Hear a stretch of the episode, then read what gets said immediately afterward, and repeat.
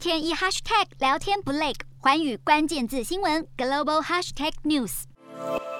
军撤退基辅周围的北方战区，但在其他地区的攻击丝毫没有停歇。从俄罗斯军方公布的影片可以看到，俄军坦克还在乌东顿巴斯地区活动。月初以来，甚至在卢甘斯克州两度炮击装有硝酸残留物的储存槽。根据当地州长提供的影片，可以看到空中瞬间弥漫有毒的橘色烟雾。所幸影响范围不大，并没有居民因此受伤。俄罗斯军队也持续炮击乌克兰第二大城哈尔科夫。当地州长九号表示，俄军在一天内就用大炮、迫击炮、坦克和多管火箭系统进行了大约五十次炮击。放眼望去，几乎没有一处建筑是完好的。而根据当地居民的形容，俄军疑似持续在当地使用具有极大杀伤力的集束炸弹。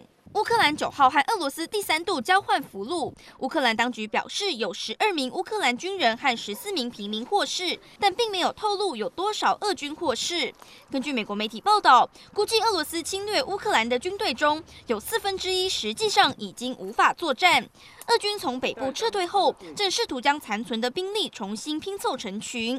而在俄军撤退的地区，幸存的居民终于能够开始在断垣残壁中寻找罹难者的遗体。联合国宣布，未来几周将开始每天公布乌克兰战争中平民伤亡的估计数字，而实际的数字恐怕还要高上许多。